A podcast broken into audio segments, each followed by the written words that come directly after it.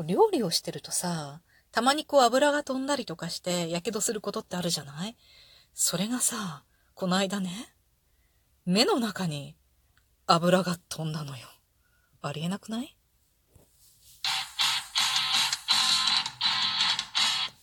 今日もなるようになるさ。こんにちは。アラフォー母ちゃんこと冬木玲です。この番組は私冬木玲が日々思うこと、本の朗読や感想など気ままに配信している雑多な番組です。毎週月曜日恒例、サッカーの練習を見学しながらの配信となっております。今日も雨の中、子供たちは元気にサッカーをやっています。先生が一番元気な風に見える。いいね。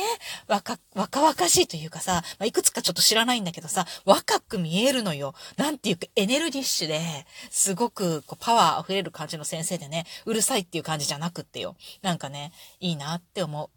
そういう風に自分もなりたいよね。でもぐうたらな私には、ちょっと遠い遠い世界の話なような気がする。いや、でもさ、ちょっとね、やっぱりこう活動的になるべきだよね。というわけでね、今日はちょっと、こう少し、少しだけ遠出をして、ほんと少しだけね、遠出をして、まあとっても美味しいものを食べてきました。その話はまた今度。で、そう、冒頭の、もうやけどよ。なんか今もなんか変なんだって、これね、二日前の話なんだけど、お肉を焼いてたの。あの、鶏のもも肉を焼いてたのよ。で、こう、蓋閉めて、ちょっと、なんていう中までさ、火が通るようにちょっと蓋閉めてる時、蓋閉めてね。で、あ、もうそろそろいいかなと思って、こう、パッて蓋を開けてさ、覗き込んだわけじゃないのよ。なんだけど、パチッって油が跳ねて、熱っってもう思ったんだけど、よくあるじゃん。よくあるよね、それね。パチ、熱って思ったんだけど、もうよ、もう初めての体験よ。そのね、油が目の中に飛んだの。で、熱みたいな感じで。でも、熱って思ったんだけど、ま大したことなかったんだと思うのね。なんかさ、白目のところというか、これ黒目のところだったらアウトだったよね。もうコンタクトしてたから、ある意味、逆にコンタクト溶けてアウトなのか、コンタクトがガードになって OK なのかわかんないけどさ、まあ飛んだのは、目頭のさ、ところ、こう中側のところにちょっとま赤くなってるとこあるじゃんそこと白目のこう際の間のところにパチって飛んだみたいなの。なんでかっていうとそこが痛いから。で、熱っとか思って目を閉じるのが遅いみたいな感じなのにさ、油が入ってから多分目を閉じたのね。本当に痛くって、熱っっていうか、痛っというかもうなんて言ったらいいかわかんないけど、でもどうしていいかわかんないじゃん。普通やけどしたら冷やすじゃん。冷やせば大概大丈夫じゃん。大したやけどじゃなければね。大概さ、水ぶくれにならないじゃない。10分以上こう、だーっと流水で冷やせばさ、すぐにね。だけどさ、この目の中ってどうやって冷やせばいいのって思って。でもしょうがないから、ちょっと冷たくした目薬をぼちぼちぼちぼちぼちぼちかけたの。でもそれしかないなと思ってさ。で、なんかこうちょっと、なんかちょっとって思いながら、なんとなくさ、違和感ある感じ？だけど、見た目、白目だからさ、何にもなってない。赤くなってるわけじゃないのよ。で、なんかさ、ほら、水ぶくれになってれば、普通にさ、皮膚とかが水ぶくれだったら白くなるじゃん。白くな、白っぽく見えるじゃん。だけどさ、白目だからさ、で、見た目は、あんまり多分大したことないような。で、ちょっとその目頭の奥のね、赤い部分っていうか、うん、あそこをピンク色というか、そっちの底の部分のところが若干白くなってるんだよね。なんかそこは水ぶくれなのかなって思うんだけど、まあ、治りそう。で、闇の中やけどしたことありますか？もう、びっくり。なんかね、なんだろ、コンタクト入れても、コンタクトのレンズ自体はそこには全然かからないから、痛くもなんともないのね。入れたら痛いとかそういうこと全然ないの。普通になんかちょっとこう、瞬きするとさ、違和感あるんだよね。でも、目もちゃんと見えるし、見た目も、特に大したことないし、しばらく様子見ようかな。やけどだったらさ、もうそのうち治るじゃん だから、でもさ、目の中に油飛ぶってほんとすごいよね。なかなかないよね。というわけで今日はお返しトークに行きたいと思います。みんなの父さん、ザッキーさんから、ね、えー、っと、この間の この間の春のピンク祭りのお礼をいただいております。美味しい棒とともにいただきました。読ませていただきます。2ついただいてるんですけど、1つの方は、あの、ありがとうございましたっていうね、お便りで、もう1つの方が感想とかをいただいております。ピンク祭り、青空文庫28人リレー朗読会拝聴しました。第4章の朗読ありがとうございました。前回に引き続きご参加感謝です。言葉一つ一つに表現があって安心感のある安定した朗読ですね。会話が少ないこの章は、僕の心のナレーション要素が大きいので、それに合わせた雰囲気レーサーの朗読口調がとてもマッチして聞こえました。次回の初期払い、夏のピンク祭り、青空文庫リレー朗読会もよろしくお願いします。リレー朗読したら、素敵な青空文庫の候補があれば推薦してください。私これ読まなかったっけ？なんか、読んだ気がする？え、嘘。まあ、読んでたら、ごめんなさい、重複してて。あれでもさ、読んでたらこうチェックが入ってさ、消えるよね。まあいいや。なんかさ、そうそう。だってあの、次さ、江戸川乱歩とかいいよねって話を私した気がするんだけどね。あ、勝手にエアー、エアー収録だったかしら？なんかね、ほら、ハウス食品昔やってたようなさ、なんかこう、ね、昔の、ハウス食品の作品とかが読めればいいよね、なんて話もして、同様、童話？童話とかね、いいよねって話をしたような気がするな。でも今回の、あの、ピンク祭りは、とね、江戸川乱歩、怪盗、二重瞑想。と、なんだっけ、不思議の国のアリスと、階段だったと思うのね。で、階段はダメなの怖いのよ。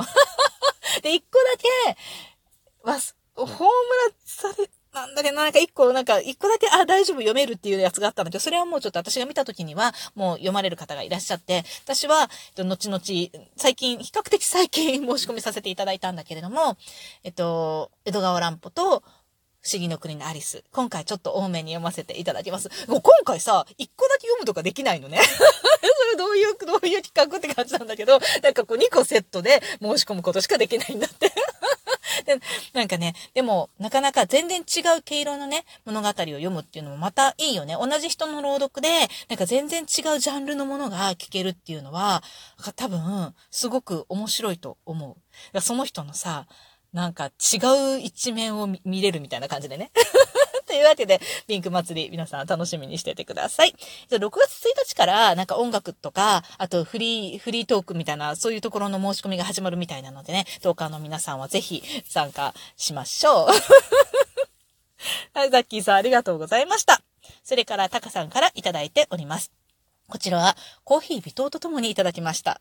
目覚まし時計について、こんにちは、こんばんは、タカと申します。僕は目覚まし時計をほとんど使ったことがありません。アラームが鳴る前に起きてしまいます。起きるんですね。鳴る前に。すごいですよね。レイさんが目覚まし時計で悩んでおられる配信を聞いて、僕が起こしに行きます。レイさんの寝室の近くの階段で寝て怖いって 待機しております。必ず時間通りに起こします。ただ、旦那様と仲良しをしてたから、そこはいいってしてる時には、そっと扉を閉め帰ります。いいえ、お金は一銭もいただきません。レイさんが満足されれば、それが何よりの報酬でございます。ほほほほって笑って。そうなのよ。目覚ましさ、なんで目覚ましの前に起きるのよ って思うんだけどさ、すごい能力だと思うんだよね。なる前に目が覚めるってね。これはね、本当に体験することがね、ないですね。なんか言ったっけな？一回だけ、なんかこう、はって目が覚めるっていうのはさ、阪神淡路の時よね。阪神淡路大震災の時に、揺れる直前に、ってなって目が覚めたっていうことはあるんだけどね。ああいう感じで目が覚めるのかななんかあるぞみたいな。あ、来るみたいな感じ いや、でも使ったことないのか、タカさんは。セットしなくていい人なんだよね。すごいな、本当に。そして次は糸さんからいただいております。こんにちは、愛されたトースター。みんなに見取られて行かれたんですね。お話聞きながら大きなのっぽの古時計が BGM として流れました。そう、本当に愛しのトースターでした。